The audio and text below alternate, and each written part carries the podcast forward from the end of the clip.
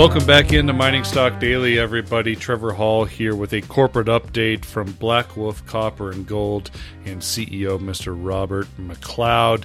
Blackwolf does trade on the TSX Venture with BWCG and on the OTC with BWCGF. Uh, a little bit of important administrational news and exploration news from the company. Uh, there's a lot, lot happening. There's a, I mean, Rob, you are so excited about some of these uh, prospects at the Cantoo property. You've been sharing a lot of photos of it. Uh, real unique, highly prospective veins that uh, you're popping out at surface. You're really looking forward to drilling. Uh, we've got uh, some permits for exploration drilling permits in hand now, uh, and you've also identified uh, more of these veins at Cantoo. you know, without me kind of giving away the news, let's hear from you. Let's talk about these permits first. important. Where do we go from here? Yeah, well, th- thanks for uh, summarizing basically today's news, Trevor. Um, uh, but the, the, the permits actually have been several months in in, in coming, and you know, I'm uh, it, it's caused a lot of anxiety because I was hoping to have these back in June, but uh, I am respectful of, of the process that uh, the, the, U.S. Forest Service has for uh, for for exploration on lands, and it doesn't matter if it's in Alaska or Idaho or Nevada or or Utah or any of the, the places where there's mining on, on federal lands, there is a process that they have to follow. And what, what's really interesting with um, uh, with uh, some of the work that they do, and they also did uh, a similar type of study uh, at um, at our Niblack project, is that uh, mining cultural heritage is now deemed important uh, to um, uh, to the, the Department of the Interior. So prior to uh, receiving permits, and you know, there's a plan of operations that we've outlined, is that uh, typically at their expense, uh, the feds send out uh, you know professional archaeologists that document you know any of the historic workings. And you know, in the case of of, of, of Cantoo, we've identified a bunch. Uh, they basically spent the summer uh, trying to get some archaeologists out and were stymied by bad weather each time. Hmm. And so, what, what we've agreed to in the permit is that prior to, say, construction of drill pads, is we will have professional archaeologists that will be on site uh, to ensure that we are not disturbing anything that would be deemed uh, important in terms of the heritage of the project and and and a, kind of a, a second, and, and, this is a new and interesting one, and I, you know I think this is a good good uh, uh, development in, in terms of um, you know environmental impacts for for exploration or mining. Is our crews actually have to have botanical training training on uh, rare uh, plant species prior to going out. So we are expediting to get that done as soon as possible. Oh, very interesting. Yeah. Uh, I, I, think it goes without saying, uh, but you did mention it, and you did mention it in the news release. You said, uh, in regards to Cantoo, uh, the the wide veins represent the most compelling exploration target that I've seen in the Golden Triangle. Your words. Uh, uh, and and certainly that's not hyperbole. It's these are. Um, I, I, still can't. It's surreal to me that these have not you know, really been identified. Like I've spent the bulk of my career and, and you know, probably know the geology in this part of the world, you know, as, as good or if not better than, than most explorationists in, in the Golden Triangle. And I had no idea that these were sitting there. Like they, um, you know, there's a uh, 30 meter wide, very high, high sulfide, multiple phase vein uh, breccia that it is in a in a pretty difficult spot to get to. It is outcropping in a, a gully in, a, in multiple gullies along a cliff, and uh, you know f- with the few samples that we've we've been able to either find historically or numbers that we've taken ourselves, you know, run exceptionally good gold grades in sort of the 20 to 30 gram per ton uh, uh, range, and with some very high silver as well. And what, so what we've been able to, to, with some surface work, and we brought in a couple of California climbers to help us out, is cool. that we have found that, yeah, they're, they're exactly how you imagine them, Trevor, yeah. um, is uh, uh, identified a whole series of these basically from the bottom of the valley to two thirds of the way up, um, up, uh, up, up Cantoo Mountain. And so this is a completely undrilled prospect. There was historic production here, the extent of which I didn't truly appreciate until we found some of the infrastructure, such as the historic tram lines. Uh, but these look really, they almost look too good to be true, man. So, um, uh, you know, the, these are, as, as an exploration geo, uh, it's these type of targets that, and this is, again, what's caused, you know, certainly for me and a lot of our shareholders, anxiety over the summer is like, the, the, this is the type of target where we could really make a, you know, either a discovery like Pogo or like uh, the Snip mine, where there's these big veins. That's what these remind me of. Mm-hmm. That um, and that are en echelon in an area that has significant endowment in terms of past production. So, um, and, and, then uh, uh, just to, to, further expand, you know, our claim group, you know, we we've been able to find these prospects along strike, just not uh, uh up and down across strike, but along strike for over five kilometers now. And so, you know, it's it's it's tough prospecting because we're in coastal rainforest, mm-hmm. uh, but we found a lot of these different zones uh, over the course of the summer from our, our team crashing through the bush of uh, of southeast Alaska. Uh, tough prospecting does that translate into tough drilling? What uh, what's your no, speculation? Not, not not at all. It's okay. just you know. Uh, hey, if you look at a lot of these sort of active exploration companies and new discoveries, you know, uh, looking at companies like Goliath or even Skeena Resources uh, and um, and uh, uh and Eskay Mining, uh, you know, KSM, Tudor. These are all exploration work up in the high alpine where you can see a lot of rocks. You know, when you're down in the trees, you know, geology. We have as geologists, we uh, we like to go where we can see the most lithologies. Down in, in in the trees, they haven't been explored because you don't see as many outcrops.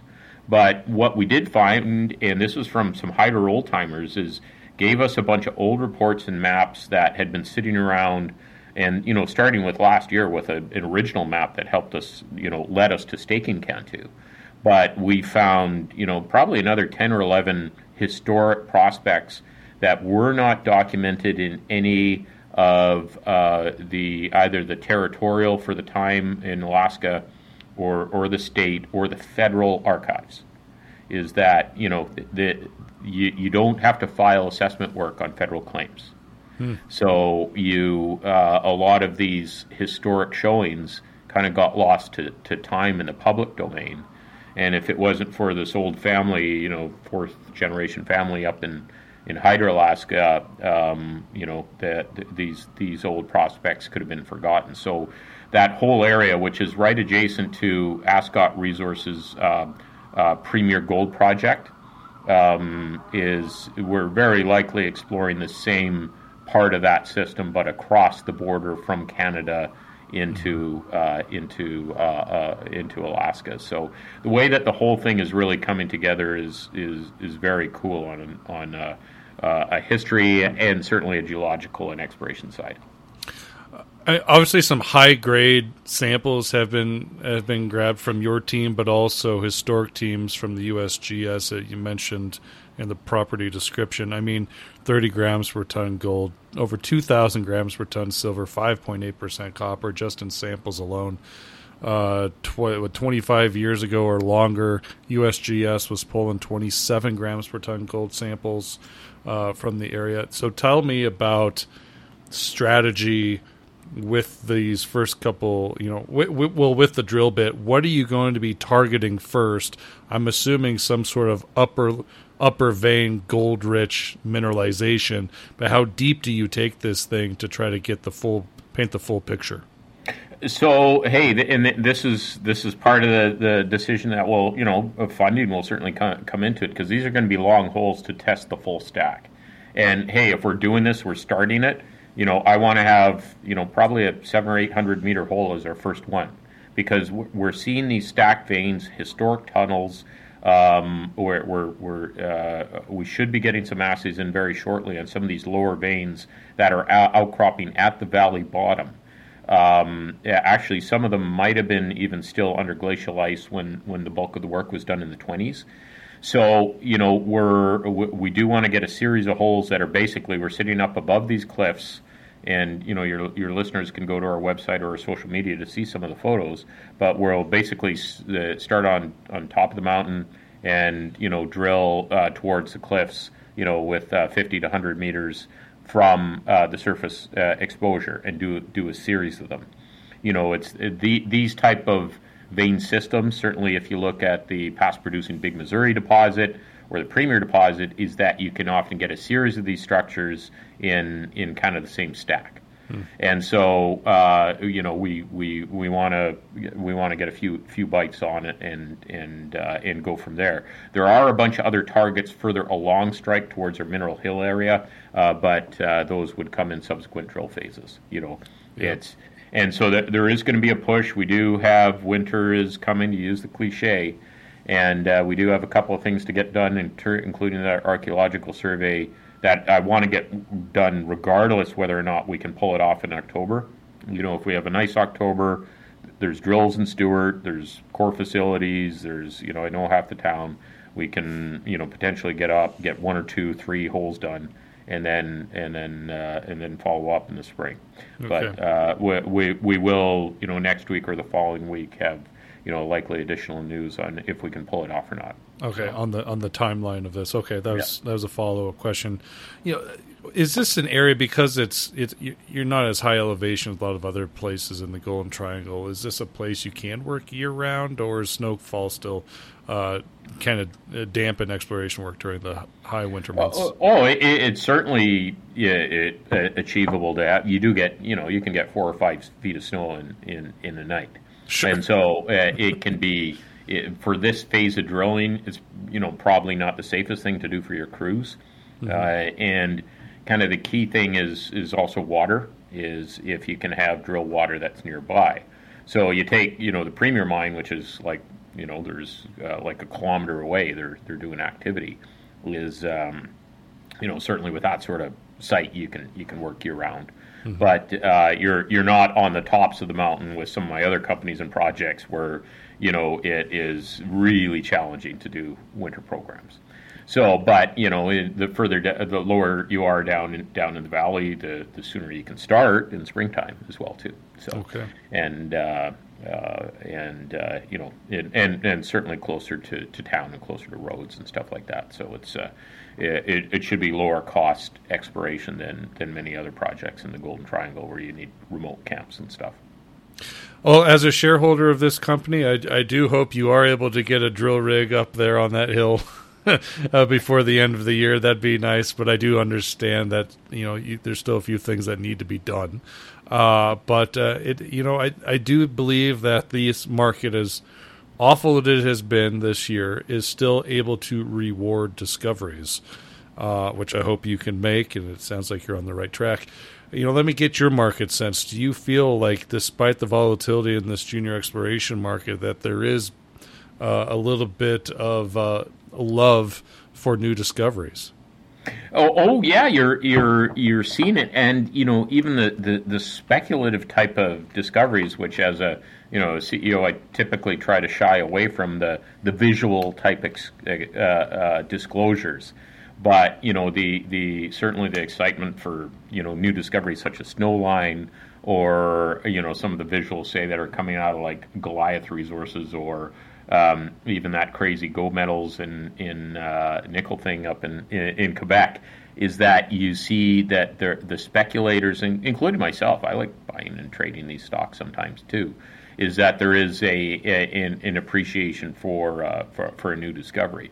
We certainly know that corporate eyes are watching this project as well too. There is a you know just from the pipeline around the Golden Triangle, there's there is a lot of tire kicking that's been going on up there uh, over the past couple of months in terms of valuations for advanced stage projects or even explorers from you know mid tiers that you know I don't know if they're being more opportunistic or not, but the um, the desire for many you know international companies to actually get projects in the Golden Triangle is quite high.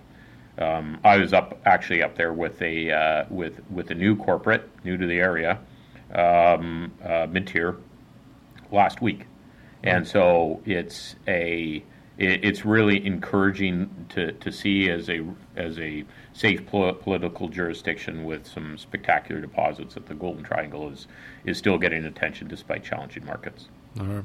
Uh, Rob, we'll probably talk to you again here in the coming weeks as news will continue to come out from Blackwolf Copper and Gold and Cantoo or any of the projects within the uh, asset portfolio. But until then, uh, be safe. Good luck. Keep everybody uh, in good uh, spirits up there because uh, in this kind of market, we take anything we can get, won't we?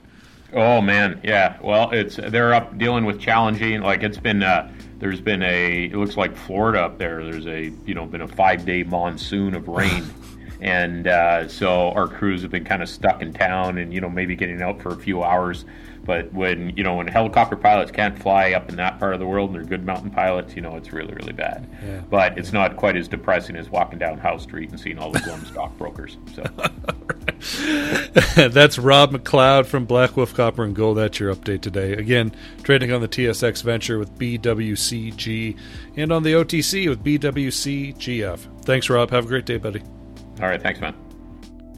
The information presented should not be considered investment advice. Mining Stock Daily and its affiliates are not responsible for any loss arising from any investment decision in connection with the material presented herein.